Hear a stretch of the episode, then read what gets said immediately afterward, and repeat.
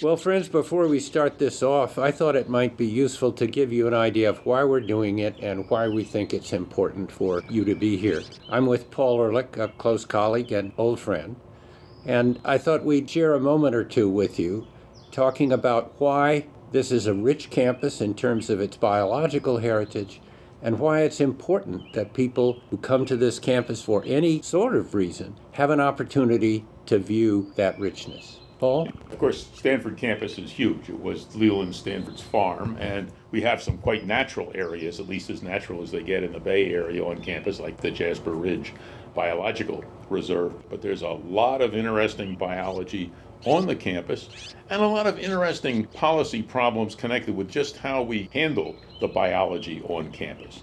This campus obviously exists for a set of educational purposes, but part of the educational purpose we serve is to teach people about the natural world and about the way in which we've managed on this campus in particular to integrate the natural world in a sustainable way with a building program that has to satisfy the research ambitions and the intellectual ambitions and the teaching ambitions of this faculty.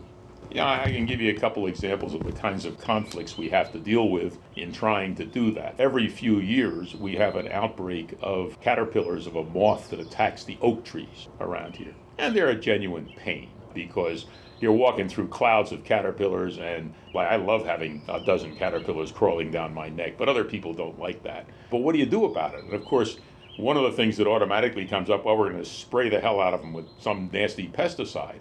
But we don't want them doing that around the biology building where we have in culture a lot of different organisms where their behavior or their very lives will be changed by pesticides. So we have to use other techniques.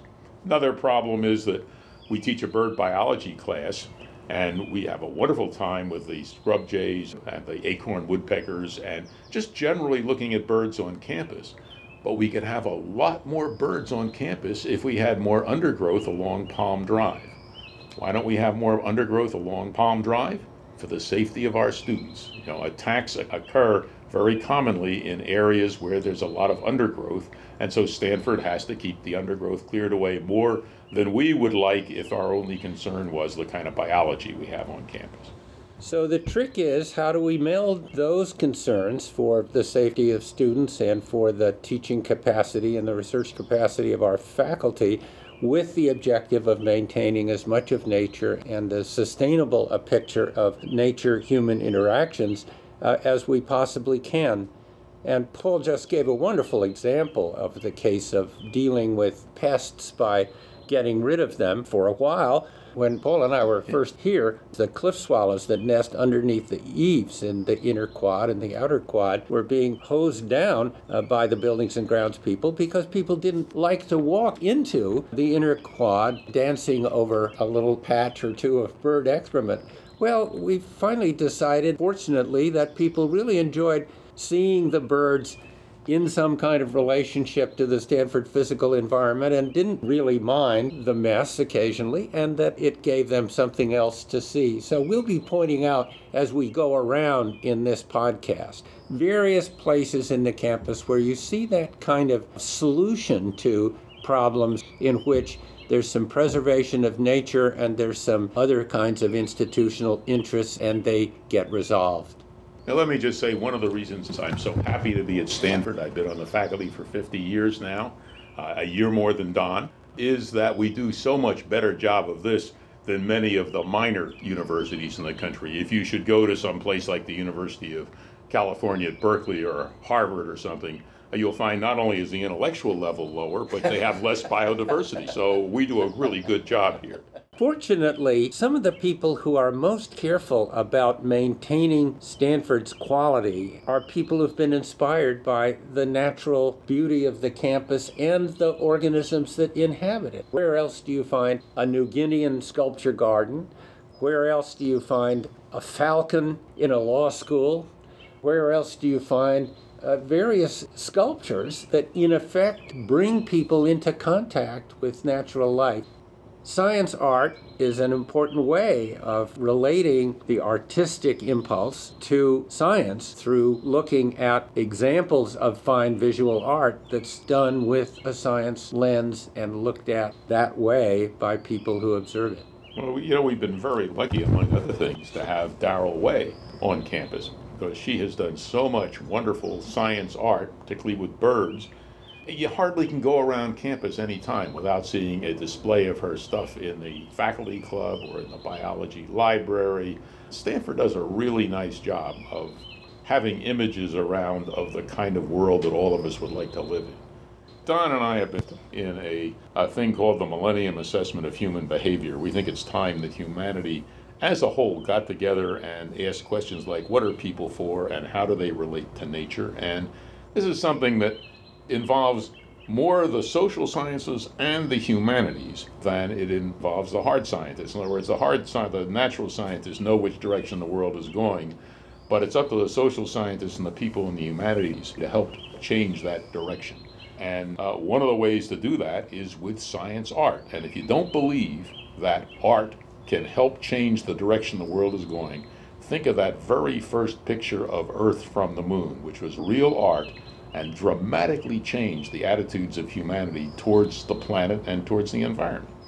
Absolutely. And of course, uh, in Paleolithic times, some of the most extraordinary and meaningful sculptures or images that were drawn on cave walls exhibited features of the relationship between the humans that painted them or sculpted them and the environments, the ecology uh, in which they lived.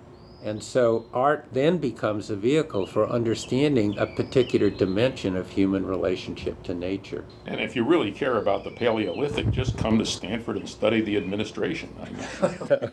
Paul, don't go there. yes, just in time. Here, here are our collaborators, Katherine Preston and Darryl Wheye. We'll hear Katherine describe some of the more striking trees and plants along our route. Katherine's a plant ecologist and associate director of the program in human biology, who studies California native plants, including those we eat. We'll also hear Darryl Wheye, an artist and writer with whom I co authored a 2008 project on science art. She coordinated this project and prepared the bird and art portions. We'd like to thank Stanford's Institute for Creativity and the Arts for supporting portions of this project, and the Academic Technology Lab, especially its manager, Kimberly Hayworth, for technical guidance and equipment. And of course, we want to thank our colleagues who provided such valuable and insightful comments on understanding and preserving the biological and artistic heritage of our campus. Before we start, I'd like to say something about the production of this podcast. It's our hope that it encourages others to create guided nature walks podcasts and wherever appropriate to include outdoor art as viewed through both a culture lens and a science lens. You'll notice that the audio is roughly hewn.